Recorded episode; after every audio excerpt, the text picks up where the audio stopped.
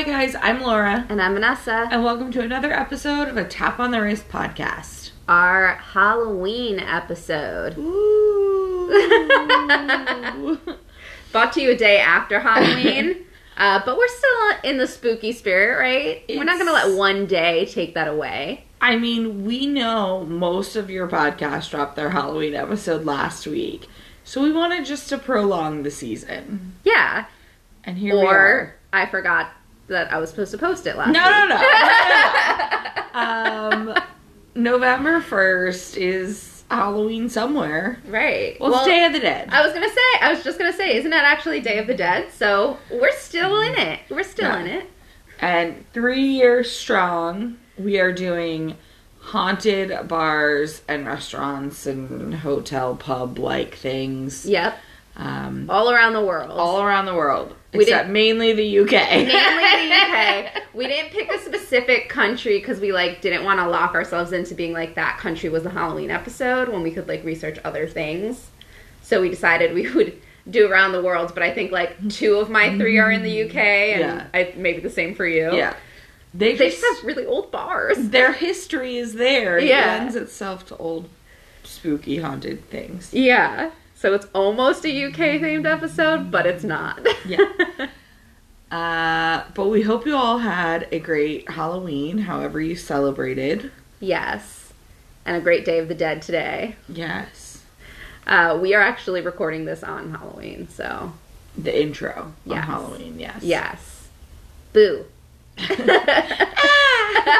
Uh, I am feeling, I don't know, I've been feeling very in the holiday spirit, and I feel like we did a lot of great Halloween things in October. Yeah, for sure. But today, I, I'm just like, I'm oh, tired. yeah, I'm done.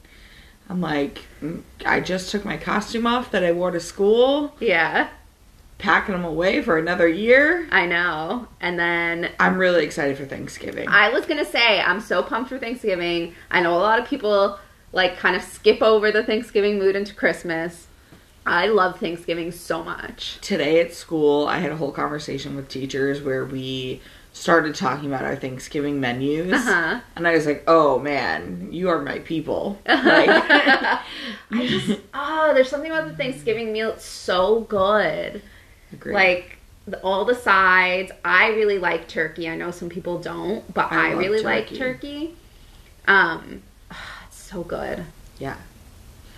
I think I'm gonna do like a Thanksgiving. I don't, and like invite whoever in, you know, like my friend circle in New York that like Yeah. doesn't have anywhere to go. And just I'll host because I want to make a turkey. Yeah. I actually, a couple friends and Laura and I were talking about doing like a Friendsgiving before Thanksgiving. And I was like, we could just do like a Sidesgiving and have all the Thanksgiving sides. And Laura just dead stared at me and went, no turkey? like I had said the most egregious thing in the world. Well, because I mean, who does? You need the turkey. At that point, it's just like a, Sidesgiving. a yeah, yeah, I don't know. And whatever, I'll do whatever. I'll be there, turkey or not, I'll be there. But um, But I- before we go to Thanksgiving, we still got some ghosts to talk about. we do, and we will be posting pictures from some of the the restaurants and bars.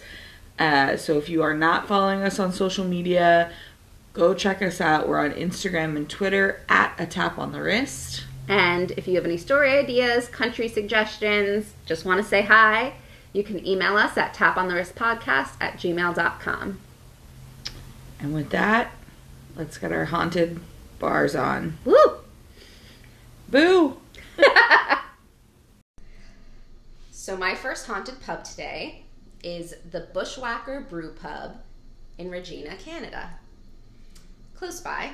Actually, I don't really know where Regina is, but it's in Canada. Canada Okay. Canada's close to Our America. neighbors to the north. Yes. Should have probably looked to see where Regina, Canada Watch is. it should be like all the way above yeah. Washington State. Yeah. it's like literally on the other side of the country. Um, so Bushwhacker actually could have probably been an entire episode on, on its own. There is so much history. Like their own website has like several pages of history about their pub, uh, pub house. but because we're here for the ghost, I'm just going to do a very brief run through overview of their history. Okay. Okay, so Bushwhacker is actually uh, one of the definitely the most recent location out of the three pubs that I chose. Um, and it was founded by Dr. Bev Robertson, uh, who was the co founder and president. He had taken his family to Germany during a sabbatical leave in 1976. He was a professor. And upon returning to Canada, Bev purchased a bottle of Canadian industrial beer in the Toronto airport. Uh, and according to the website, he, for a second, thought that someone had filled his beer bottle with water until he noticed the carbonation because he was so used to like the like heartier German beers at this point that like basically I'm assuming what he got was like a Bud Light kind of beer Right. that to him tasted like it was basically water. Um, and he decided that he did not want to lose his beer taste buds. Uh, he didn't want them to deteriorate to the point that he could actually taste that kind of beer. Like he didn't want to be like, "Oh, this tastes like beer." Right. Uh, so, after realizing how expensive it would be to import the German beer to him, he decided that he was going to take up homebrewing. And so he did, uh, and his efforts soon evolved into Bushwhacker homebrews, which at first was just Bev and a few others. Uh, they produced roughly 250 imperial gallons of beer over each winter, primarily for their own use. However, the beer would go on to win prizes and grow in popularity, so eventually he decided to go commercial in 1986, leading to the opening of the Brew Pub. Uh, and Bushwhacker received its license in 1990 and opened its stores in 1991. Okay, so this bar has been open for about 30 years. Well, it's a brew house. I couldn't figure out if it was an actual bar or like. A tap room brew house. Yeah. But whatever, you're saying it's that haunted? Well, it's because of the building where it's Okay, located. okay. Yes. So I'm going to give you a little bit of background about the building now. Okay. Um, so Bushwhacker is located in. I didn't look up how to say this, but I think it's this Darthy building uh, at the corner of Cornwall and Dundee. Dewdney. Uh, the building is currently a mixture of residential condominiums, offices, shops, and the brew wa- brush, bushwhacker. Combined brew pub and bushwhacker, brew whacker. uh, however, in 1912, the building was originally what they said was a Chinese laundry. Uh, the structure itself no longer exists because it was destroyed by the Great Cyclone of 1912. The building, along with many others, were destroyed, trapping dozens of people under the rubble and destruction, and approximately 20 people were killed in the me- immediate vicinity of the laundry. So, very tragic, of course. Then, a couple of years later, in 1914, after the destruction was cleared, a man named Stewart built and opened a warehouse on the former site of the laundry. He then brought James Strathdee from Winnipeg to manage what would become the Stewart Strathdee building. James then brought on another man named Campbell to be his assistant manager. Tragically, in the 1930s, James Strathdee was returning from Calgary when he was involved in a major auto, auto accident. In the accident, he sustained serious injuries, including head injuries, and though he recovered, he was never himself and grew increasingly depressed. All until one day, uh, on, the mor- on a morning in October in the late 1930s, according to the Brew Pub's website, James was, quote, found lying on the tracks across the street with his head nearly blown off and a shotgun lying nearby. Okay. Yeah. Uh, they continue to say the police called it suicide, but many questions remain unanswered. Why did he choose such an unlikely place and time to do himself in? Of course, Campbell, who had increasingly been taking over control as James had deteriorated, took over the business. Uh, and it says that the business like started to do really badly under him, and so it changed hands several times before eventually coming to house the brew pub and these other stores and apartments. So now let's get to the ghost. uh, the reason that I gave this background is because one of the main ghosts they suspect that's haunting Bushwhacker is none other than James Strathdee. That makes sense. Yes, they refer to him as Jim. Jim. Jim. Good old Jim the ghost. so, people who work in the building claim that they've seen a man with a full beard and in 1930s clothing, usually at night and usually out of the corner of their eye. They'll like see him, like, again, out of the corner of their eye, and then when they look, there's no one there. Okay. hmm Um, they also say that they will like suddenly feel a real cold chill out of nowhere, uh, often at the same time as seeing this man. Uh, and of course, usual ghost shit like things moving of their own accord, uh, and noises in the building. One story uh, about an interaction from an employee in the building.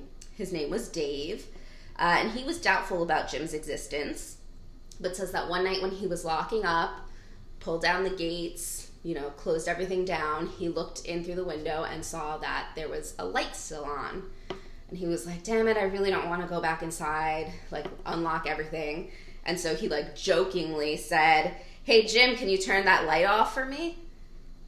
And little, and as he went to turn to walk away, the light turned off. And so Good old Jim. he was no longer a non-believer, which just seems helpful. I'm like, if a ghost is gonna haunt me, like at least be helpful, you know? Yeah. If I need to turn a light off, turn it off for me. You know, just do something nice. I mean, it seems like not a bad ghost to have. yeah. Um, however, Jim might not be the only ghost there. So let's remember I said that a lot of people died in this vicinity during the tornado, so it's natural to assume that there would be other people haunting.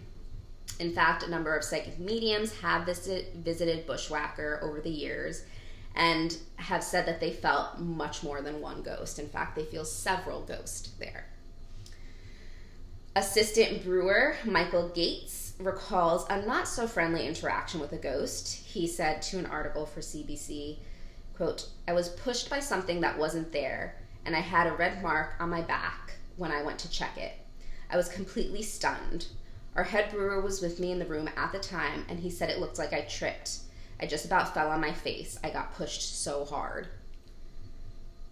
I don't know. Maybe I'm gonna say maybe it was the head brewer,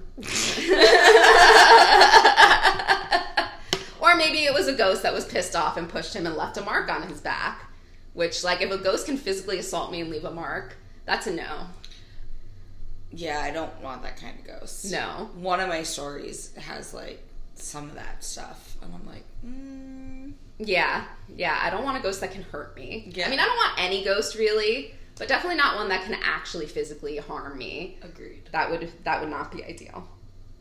Um, this guy Michael also claims also when he's there in the morning, um, he like completely by himself, like he's the one that opened it, like no one else has come in.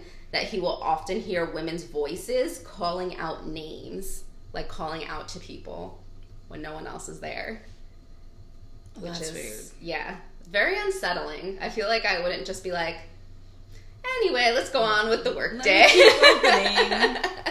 Especially because he's also been violently pushed by a ghost. Um, but for the most part, aside from this random pushing incident, uh, the ghosts seem to be friendly. They say that Jim is just mischievous, uh, sometimes throwing small objects like pieces of coal at people to either get their attention or tell them to leave. We're unsure.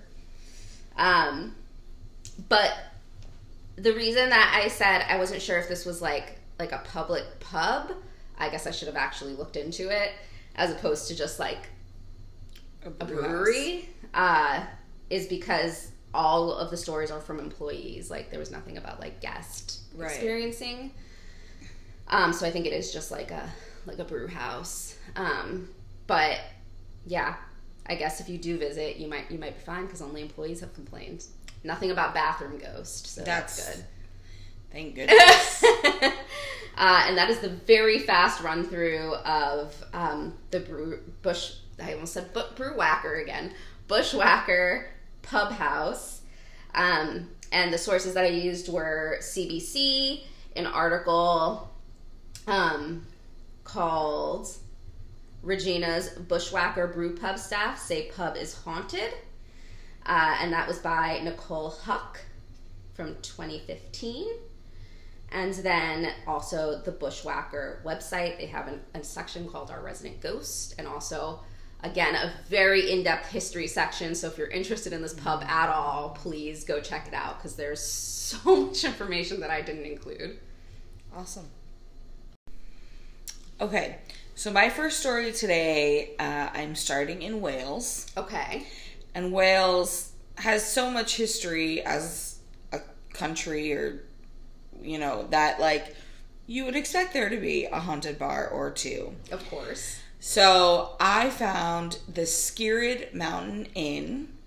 Uh, it's located in Brecon Beacons, Wales. For a second, I thought you said the Scary Mountain Inn, and I was like, I guess that's appropriate. It's not scary. It's like S K I R R I D. Skirrid. Scared. So it's an inn and pub, and they claim to be one of the oldest pubs in all of Wales. Okay.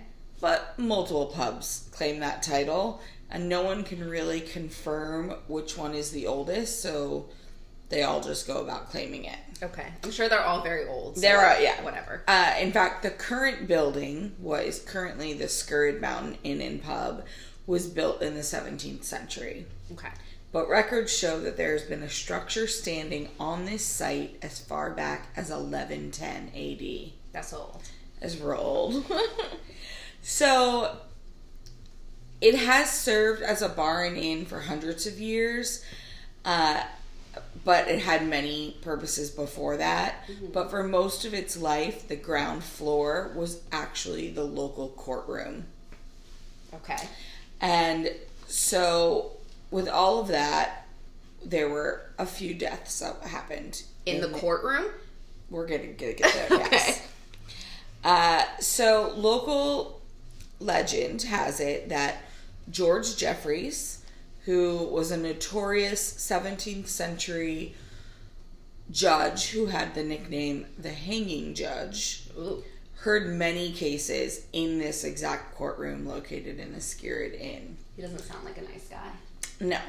And that in the year 1685, which was an exceptionally bloody period in the inn's history, uh, there was once a hearing about a rebellion that had happened in the town. And George Jeffreys was the judge listening, and he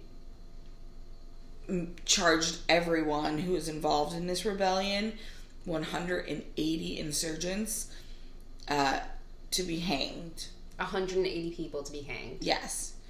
Now, that is a lot of people to be hanged. Um, and they did the hanging from the oak beam over the staircase just outside the courtroom, which now happens to be inside the pub. Oh. So, Yeah, I'd say that's probably going to be haunted. They say that there are lots of different kinds of ghosts that haunt this location because all of the hangings that the notorious hanging judge charged were all hung in the pub, what is the now modern day pub. Ooh.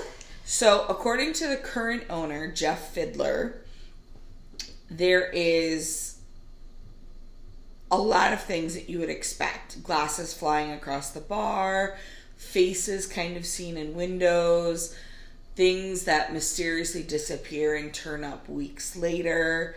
Um, the customers noticing, like, all of a sudden, like, an ice cold feeling mm-hmm. or like a breath on their neck, or there's no, Don't like, breath on my neck. yeah, there's no one particular like ghost that haunts. There's just lots of ghostly things.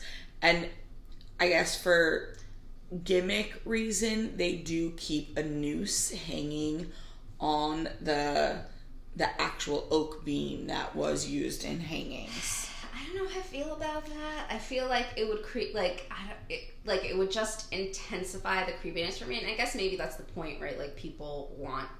Well, he said a lot of people come to visit for that reason. that. And And if I was just like picked this place randomly to stay at and like walked into their pub and they just had a noose hanging, I would be like, "What the fuck is this?" Place? So it is a pub and an inn. So there are Right, rooms so if I stayed upstairs, there, right? yeah. And so when it like the the staircase kind of wraps around and the noose hangs kind of it's not quite a spiral it's like a wooden spiral staircase Yeah.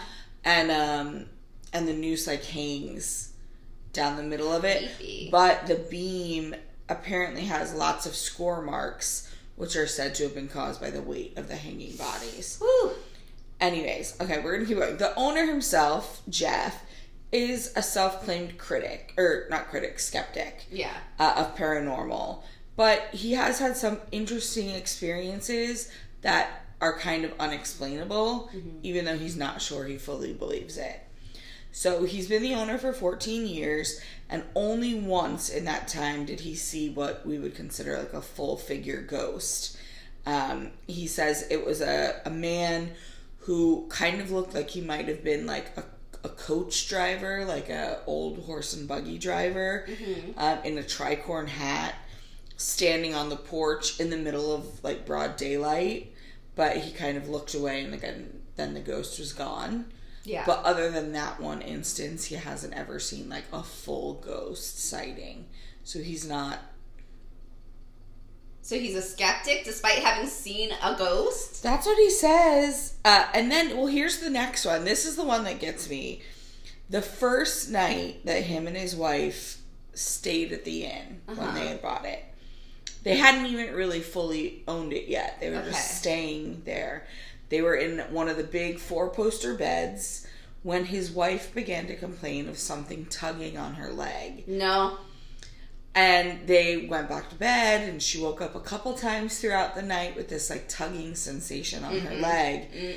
Um, but there was no one there, but they didn't get a very good night's sleep. And when they brought it up to the owners of the bar that they were purchasing the bar from, they learned that in the time when the bar was used as the hanging location, if someone were like slow to die, their relatives would tug on their legs to quicken the death um, so that they weren't No. tortured. Uh, so like I don't know what he does. He, I watched a couple YouTube video interviews of him, and like every time he's like, I don't know if I believe in it, but again, then he tells these stories. So,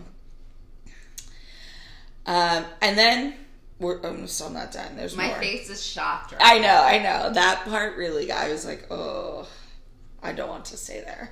Especially because, like, that's how they would make sure someone died. Like, and then they were tugging on your leg. No. Yeah, I know.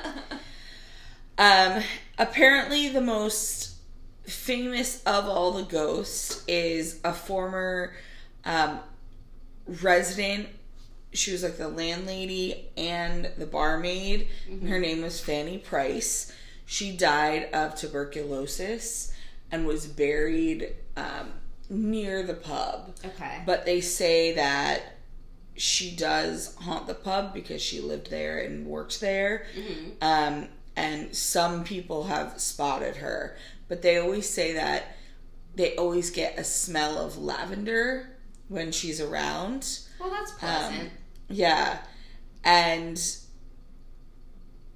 there's just like all these weird occurrences that happen, and no one really knows like what they are, but like people have said that they can like they get marks on their neck after a night's sleep, almost like a noose is oh, there. fuck no. Um, but with Fanny, like only one person has ever said that she was like vicious Uh-huh. or evil.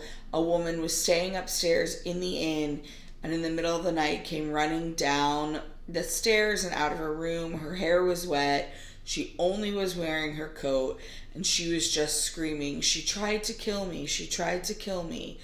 And apparently, someone, while she was taking a bath, someone had tried holding her under the water, is what this woman claims. Well, how does she know it's Fanny? Well, she doesn't, but the owner says most instances people think it's like a male presence, Uh-huh. and this woman was specifically using female pronouns. Is she Ah. tried to kill me, and Fanny is the only like female presence that they know of. I don't think it was Fanny. Okay. um, and is so very calming. I don't feel like she was gonna try to drown someone. So Jeff Fiddler, the current owner, doesn't take any chances. Uh, there's a tradition in Wales um, for most pubs where you put what's called a puka cup, which is like a special tankard. Um, it's actually very cool looking. It's like a steel cup with two handles. Um, you fill it with ale and you put it outside the pub to appease the devil, and it's supposed to keep your, your pub safe. So he is quoted as saying, On a windy night this time of year, when I go outside and the pub sign is swinging and the wind's howling, I do look over my shoulder. And one day I'm going to turn around and something's going to be there, and I think it will be the end of me. And that's it. Okay. But uh, so I have two sources. I used an article from The Guardian. It's called Experience I Own a Haunted Pub, and it was written by our owner, Jeff.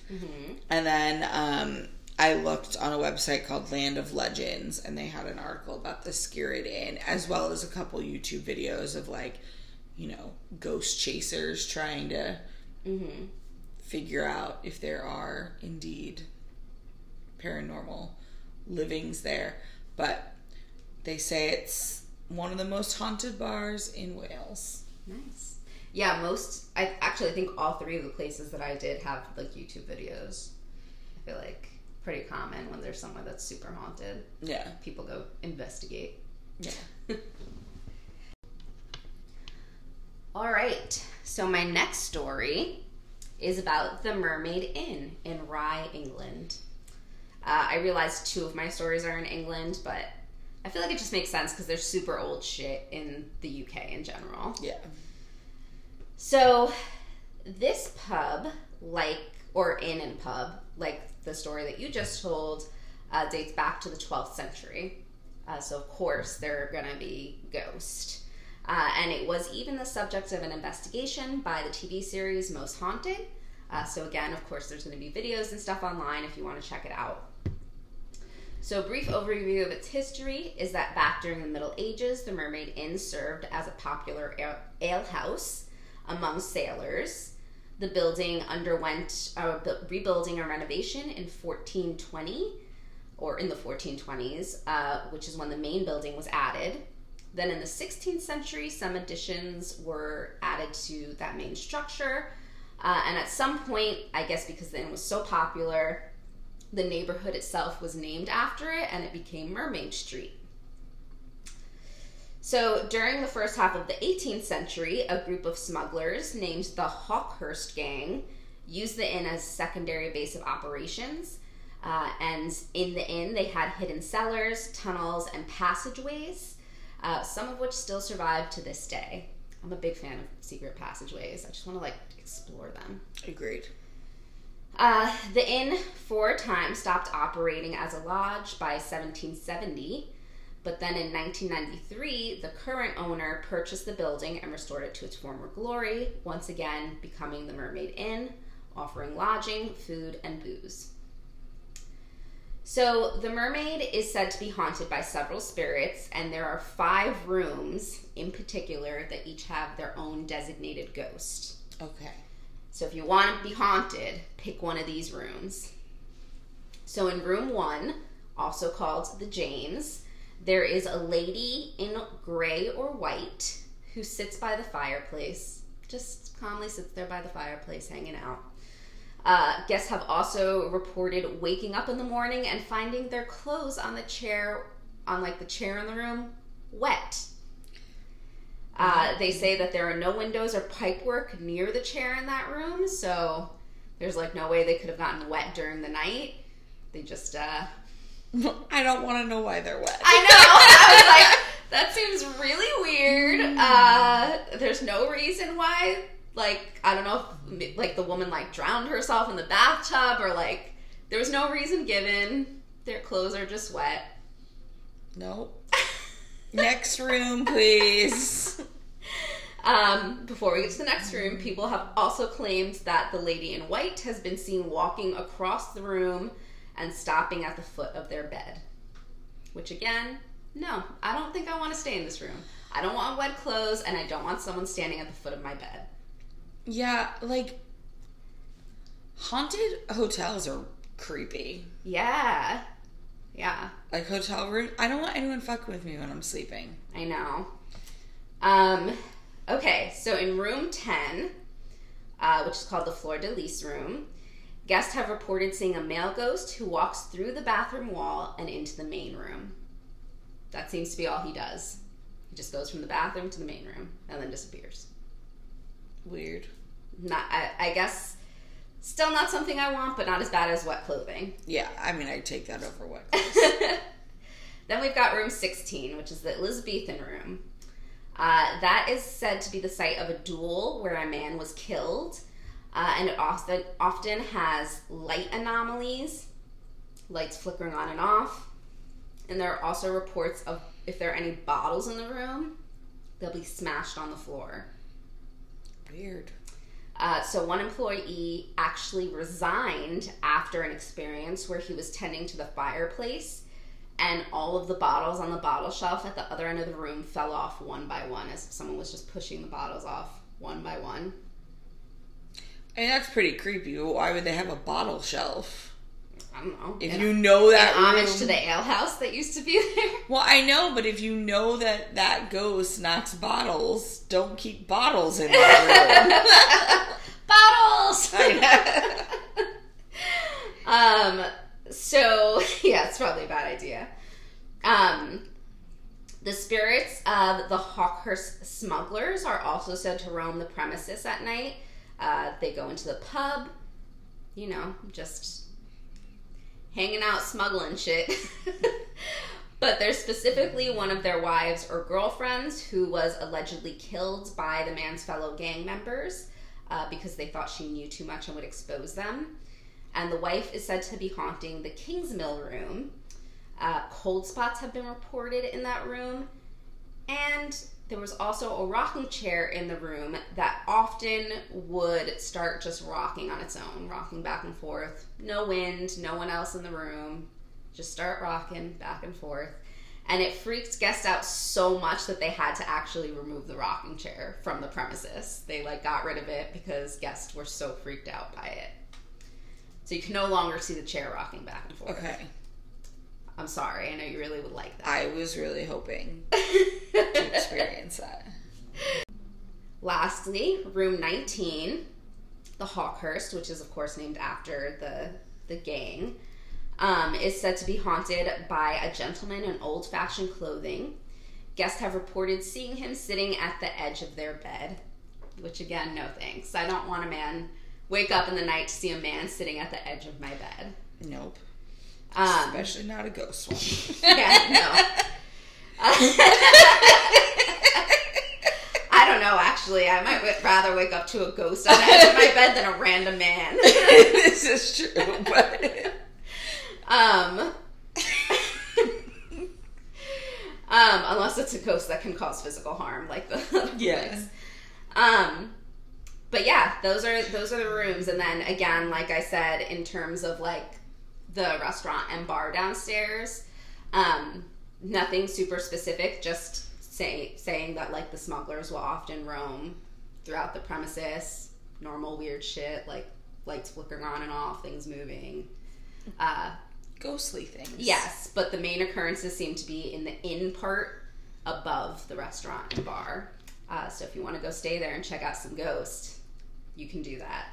Uh, Judith Blincow, who owns the inn, says, quote, although I have not personally seen ghosts, I certainly have met some very convinced and frightened guests. So, unless you want to be scared, don't stay there. Um, so I used a couple sources hauntedrooms.co.uk, which had a section about the Mermaid Inn. Um, actually, I used that for my next story as well, and it seems to be a website that you can go to if you want to purposefully book a haunted room. okay. like it had, like it t- it has like information about the haunting, information about the hotel, and then like book a room. I also used Atlas Obscura uh, and a little bit of Wikipedia as well. Nice. Yes. Okay, so similar to what you mentioned, like when doing research, there's lots of bars in the UK. Yes. So I purposely was like, okay, I'm going to try and find something out of the UK. Okay. Even though my third story, I'm going to go back Okay. to the UK. But for my second story, we're going all the way to Australia. Okay. Uh, and this takes place in Ballarat, which is uh, a small Australian town that was once famous because it was consumed by a gold rush, Okay. um, an Australian gold rush. And so, for that reason, many different kinds of people had come and gone through this town. Mhm. And I'm going to specifically talk about the Eastern Station Hotel and Pub. Um, it was established in 1862, but it's on this or near this site. I couldn't really figure out which, if like the actual hotel is where the railroad station was, or if it was just very close Right, to where the rail station was. But it, it's called the Eastern Station Hotel and Pub. Uh, and there are quite a few ghosts. They say a dozen that like they know haunt the premises. And so I'm going to talk about some of those. Okay. Um, and in 2013, the hotel was restored to its original 1862 style. And it said that during these renovations, there seemed to be a giant kind of uptick in paranormal activity um, as the ghosts were not very happy that shit was happening. they were like, "You're fucking with our space, and we don't Yeah. like it." Uh, and so one of the ghosts is believed to be the original owner of the Eastern Station.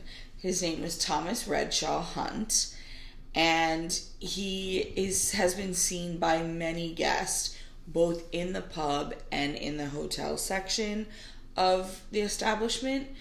And he's described as always wearing a large black top hat, which was fitting of his time of the 1860s.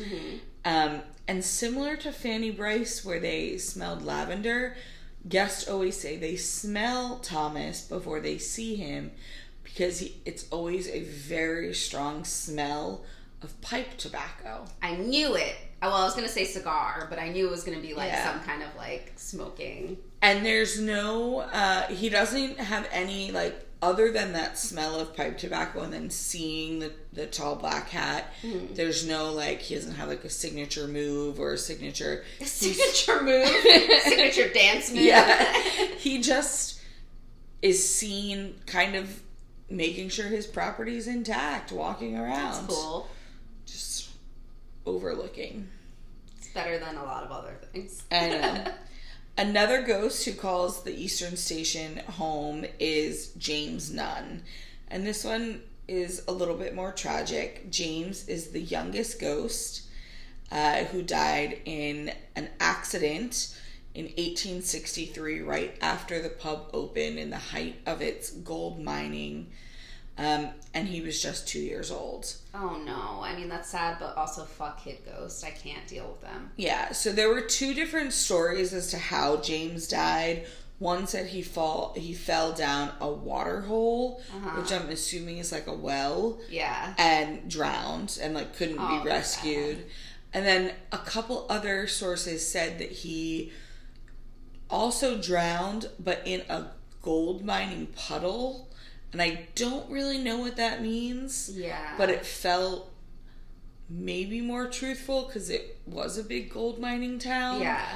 But I don't. All, we know he drowned. Mm-hmm. Um, but it's said that following his death, uh, they moved James' body down to the cellar of the Eastern Station Hotel while the family waited for a doctor to come and complete an autopsy. Uh, and many believe that because there was such a period of time between him dying and being properly buried, and he spent that time in the cellar of the Eastern Station, his spirit is confused and kind of clings to that location, not knowing how to move on. Um, and so guests claim that they often see his ghost running through the hotel. Um, it usually just looks like a young kid, but in like old time Clothes. clothes. Yeah. Uh, and again, nothing malicious, but like, oh, I just got chills thinking about like a kid ghost Yeah, I don't like running ghosts. through the halls. They creep me out so much. Yeah. Uh, and so that's James. Okay. James lives there. Um, another set of ghosts. This is a duo. Okay. So mother and daughter. Hanging uh, out forever in the afterlife. So this is in the 1870s. Um, Maggie and Maggie is the mother. She's in her mid 30s, and Sarah was her daughter. She's 12 years old. Another kid They what? I said another kid ghost. Yeah, they arrived um, by boat from England to Australia and were looking for a place to stay, and took the train from Melbourne to Ballarat, where they checked into the Eastern Station Hotel um, for the night. And unfortunately, they never left. Once they checked into their room, both of them, the mother and the daughter, actually both succumbed to yellow fever. And um, it's thought that they haunt the hotel because that's where they died. And it was like a brand new, like they were in a brand new country Yeah. and didn't know where else to go. Um, they're commonly seen going up and down the stairs, walking the hallways, and just walking around the premises wearing um, dresses. And they both have very long hair, but it's like time period appropriate clothing. And so people are like, who are those? Like women. well, or- at least they have each other. Yes. But they live there at the Eastern Station. There's a lot of other, I said there are 12 ghosts they know of, and there were not a lot of backstories to them, so I'm going to list some of the other that they just know hang out. In the pub, you can often find two older Indigenous Australian males Okay. who hang out at the bar.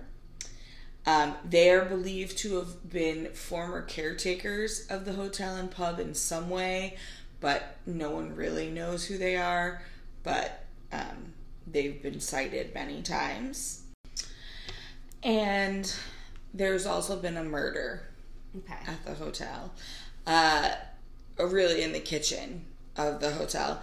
And it's said that this man, he's an Irishman who had served in World War One and then traveled to Australia, and he was working in the the kitchen, and he had an affair with a young lady, but that lady was in a relationship with his coworker. Not a good idea. Not a good idea. uh, and so the story goes that his coworker didn't like that. No, And- I would imagine that they- that he didn't. and stabbed him in the kitchen, um, killing him. And so he said to haunt like the downstairs of the Eastern Station. Right. But there wasn't a, like there were no names attached to it. But like every resource says, a World War One soldier Mm-hmm. haunts the kitchen because he was stabbed by a you know Jealous. jealous lovers Love lover. um, and so they just have a lot of stories throughout their history of just like unfortunate accidents and people seem kind of trapped there. Yeah. Um, but it's Just one of those places. just one of those places. So my sources for this, um, amy'scrypt.com.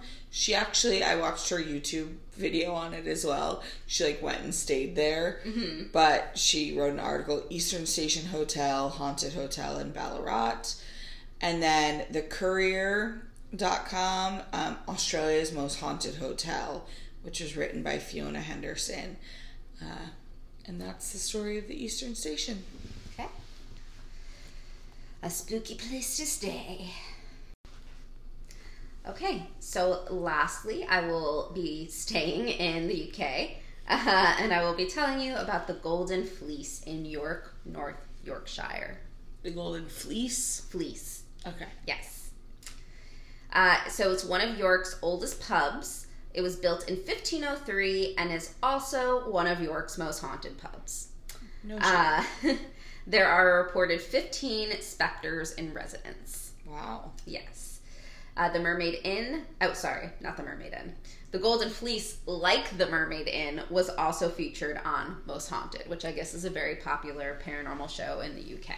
Okay. So, not a lot of is known about the history of the Golden Fleece, except that it's been around since at least 1503, um, because that's when it was first mentioned in the York Archives. Also, an interesting tidbit that there's apparently a bathroom that had disappeared off building plans for more than 200 years when it was discovered in 2000. Just this bathroom that was. It was like sealed off and taken out of the building plans, which to me is like maybe you shouldn't unseal it. Maybe it was sealed off for a reason. Yeah. Yeah, Don't like this already. Um, You know how I feel about haunted bathrooms. yeah. Funny enough, they don't specifically speak about that bathroom being haunted, but I don't know. I, I have suspicions about it. Like, why would it be removed from the building plans? Something bad happened in that bathroom. I know. They need to find out. Um, but since there's not a lot of history, we're just going to go straight into the ghost. Love it. So, the Golden Fleece, uh, the most famous person that haunts there is Lady Alice Peckett, uh, who is the wife of John Peckett, who used to be the mayor of York and the owner of the hotel. So, there are reports of Alice wandering the corridors of the hotel, uh, walking up and down the staircases, and also apparently moving around the furniture. She apparently likes to rearrange a lot because, you know, she wants things to her satisfaction. Okay. You know, she's just being helpful. Yeah. She's like, you know what, that chair doesn't look good there. I'm gonna move it. um, and sightings of her have been reported by both guest and staff. Uh, nothing super malicious about her. She just, you know, likes things the way she likes them. Other reported ghost sightings are that of a Canadian airman who fell to his death from one of the upper windows of the hotel during World War II. Uh, and not much is said about him aside from the fact that people just see him dressed in his like army fatigues. Uh, so he just hangs out where he died. Uh, there's also a ghost nicknamed One Eyed Jack, who is often seen wandering around the bottom bar of the pub. Does he wear an eye patch? Weirdly, it doesn't say. Uh, it says that he wears a 16th to 17th century red coat and he carries a pistol. I'm assuming he has to have an eye yeah. Like, why else would he be named One Eyed Jack? Like Um, that's what they did when you only had one eye back then. Yeah, Like nowadays you get a false eye, but back then you wore an eye patch. right. Yeah. Um, again, just kind of seen walking around the place. Uh, that seems to be what most of these ghosts do. It doesn't seem like they really do a lot uh, to bother people, which I guess is, is fine. Um, there is a grumpy old man who sits at the bar. He doesn't have a name, they just call him the grumpy old man. Uh, he sits at the bar angrily glaring at people. So he'll just stare at you very angry. Uh, and if he's approached because a person's like, what the fuck is this dude staring at? He mutters a string of curse words and then vanishes. You know what? Let him be. he just wants to be grumpy. Just let him be grumpy.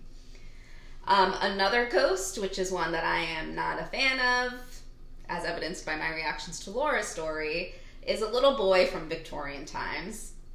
Uh, he was reported to have been trampled to death by horses outside of the hotel, uh, which is very sad. Um, but again, children ghosts just creep me the fuck out, um, especially if they're in Victorian garb. I don't know, that Yeah. seems creepier. Um, he's regularly seen at the top bar at the pub, um, and staff say that he likes to play innocent pranks, uh, and then he'll disappear while giggling. And you know what? I don't want to hear a child ghost giggling. Me either. I don't care if they're innocent pranks. I don't like it. No.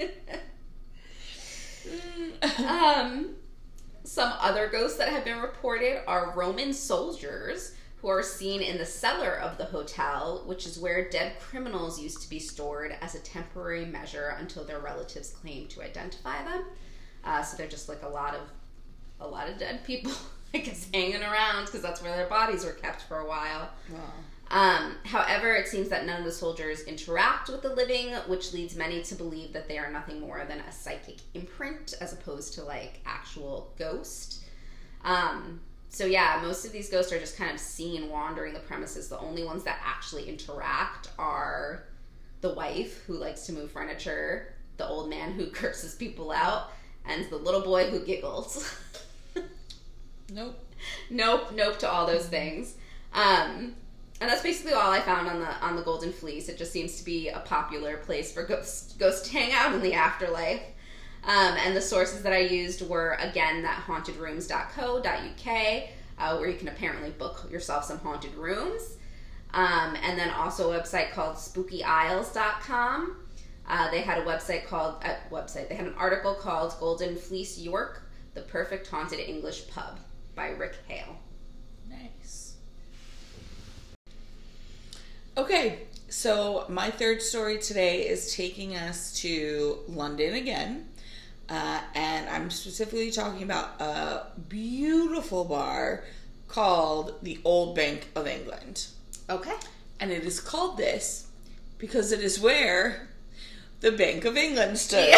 um, now, prior to it being the beautiful bar it is today and the Bank of England that was there for many decades, it was actually the site of two taverns called uh, the Cock and then the Haunch of Venison. Okay. And they were in that location from the 16th and 17th centuries. Um, and then demolished in 1888 to make way for the branch of the, the Bank of England. Okay. The Bank of England sat on that site for 87 years until it su- uh, shuttered, and then it was quite recently actually renovated um, to be. It's a gorgeous bar, but the most famous ghost is a woman named Sarah Whitehead, and it actually comes from the time of when the bank was in operation, but she's still said to haunt the current bar. Okay. So on November 2nd, 1811, Philip Whitehead, who is employed in the cashier's office at the Bank of England, was charged with forgery. Um, I'm not sure what he was forging, but he was forging some documents as a bank employee. Okay. So he was found guilty and sentenced to death, and he was hanged in early 1812. So about two months after he was found guilty. And for unknown reasons, news of his crime and like his execution were never shared with, I guess, like they couldn't find his family. But so his sister never knew, and her name was Sarah Whitehead. And so she one day, after not hearing from her brother for some time, shows up at the Bank of England to find out, like, I know he works here, where is he? And they tell her that he's not there, but Right. they don't tell her why. So she returns the next day looking for her brother. And after a couple days of this, one of the bank clerks eventually blurts out the story of Philip's crime and death.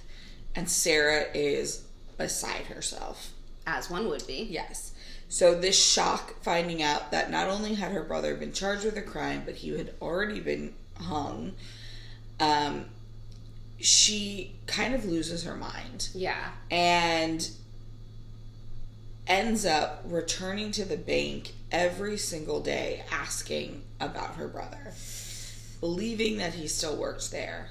Like she had just kind of gone insane.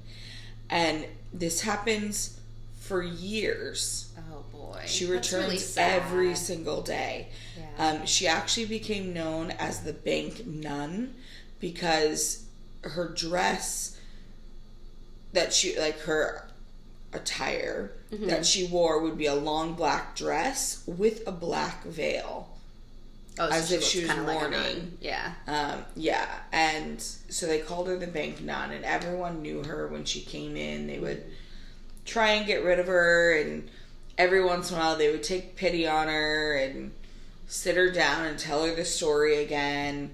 Sometimes giving her money to try and like get her to stop coming into the bank because she was freaking people out. Yeah. Um, but she became more and more angry the older she got, and um, she was convinced that like the they call them bank governors, but it's like bank managers were keeping money that she was earned, like that Philip that belonged to Philip. Mm-hmm. Um, and so she became mo- more and more aggressive, um, like hurling insults at them. On one occasion, she appeared and just kept calling everyone villains and robbers, and that they had defrauded her of her fortune. Um, and she was demanding two thousand pounds. And so, for six years, this went on. And so, in eighteen eighteen um, the bank governors kind of grew tired of it uh, and they sat down and gave her a lump sum of money, an undisclosed amount, Okay. uh, with the condition that she agreed to never step foot in the bank again. And she actually kept that promise in her life, Okay. but in her death, not so much. So um, now what happens is guests of the current bar, when they're leaving, they say they can sometimes see this ghostly figure who appears before them, who looks very sad, but politely asks, Have you seen my brother? I still don't like it. And it's like her still looking for her brother in the afterlife Yeah. because of everything that went down. Uh, but this this bank has one more story, and I didn't tell you which street it's located on for a reason. Um, the bank is located on Fleet Street. I was thinking that in my head. I was about to say, is it Fleet Street? I don't know why that's the first thing that popped into my mind. Yes. And so not only does it have this this tie to Sarah Whitehead, however, um, when they were doing renovations to turn the bank into the bar that it is today, underneath there are tons of tunnels. And upon further research, the legend is that this branch lies between what would have been Sweeney Todd's barber shop and Miss Lovett's pie shop. Oh my god! And it is Sweetie the- Todd, the demon barber of Fleet Street. And it is these tunnels and vaults below the present building that they believe, like, the victims of Sweeney Todd would be butch- butchered and cooked before they were sold into the pies. uh-huh. Um, and so I still can't believe that's a true. That's like a real thing. I know. I always like. Obviously, there's like the musical based on Sweeney Todd, and I like sometimes dissociate the fact that it was like A an real thing. actual story. they. I mean, they say that this is where this bar is located between what would have been those two sites.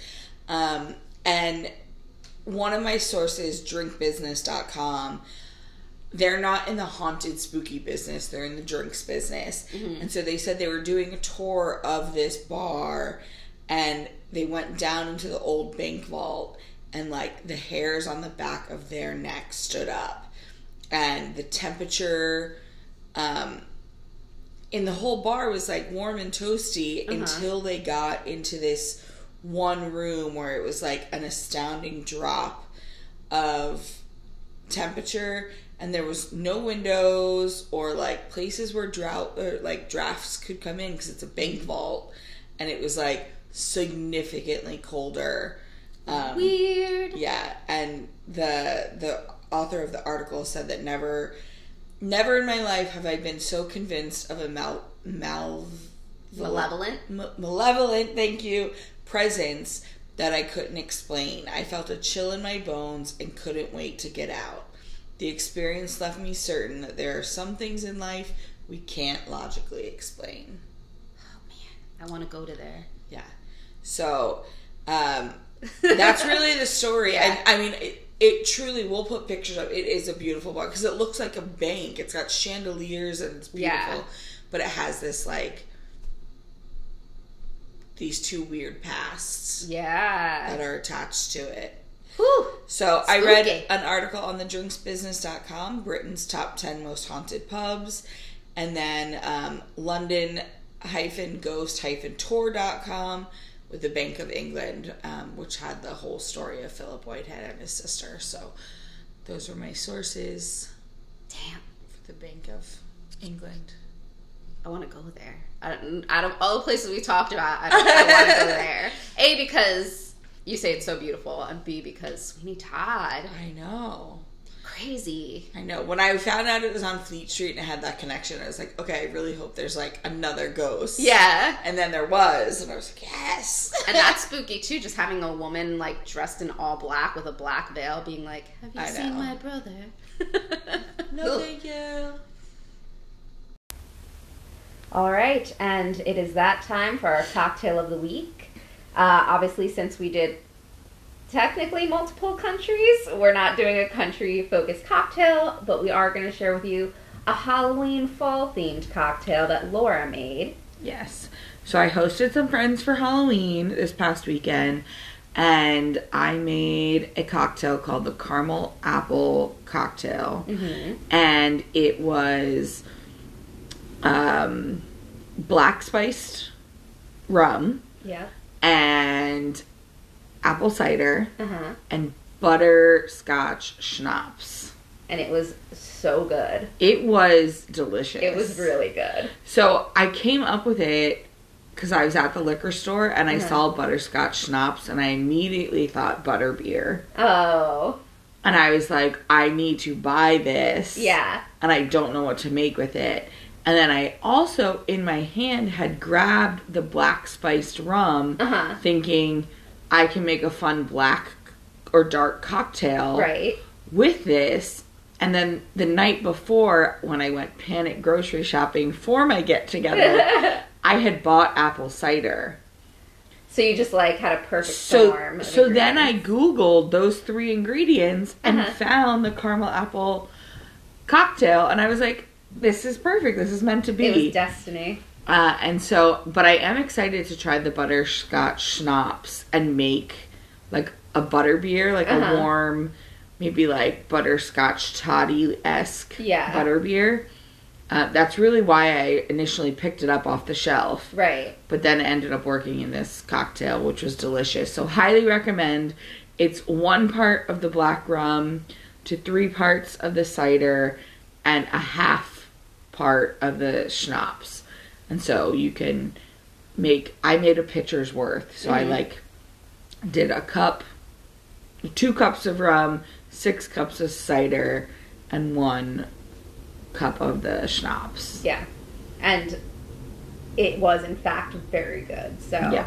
if you want a fall cocktail, because we still got more fall, It would be great for Thanksgiving. It would be a good Thanksgiving cocktail, honestly. Yeah. Yeah. So add it to your list, make it at home, share it with your friends and family. If you do make it, post it, tag us. We're on social media, Instagram and Twitter at a tap on the wrist. And if you have any fall themed cocktails that you love and want to recommend, or any cocktails that are, you know, popular in a certain area, you can email us at taponthewristpodcast at gmail.com. Yes. And we will see you next week. Cheers. Cheers.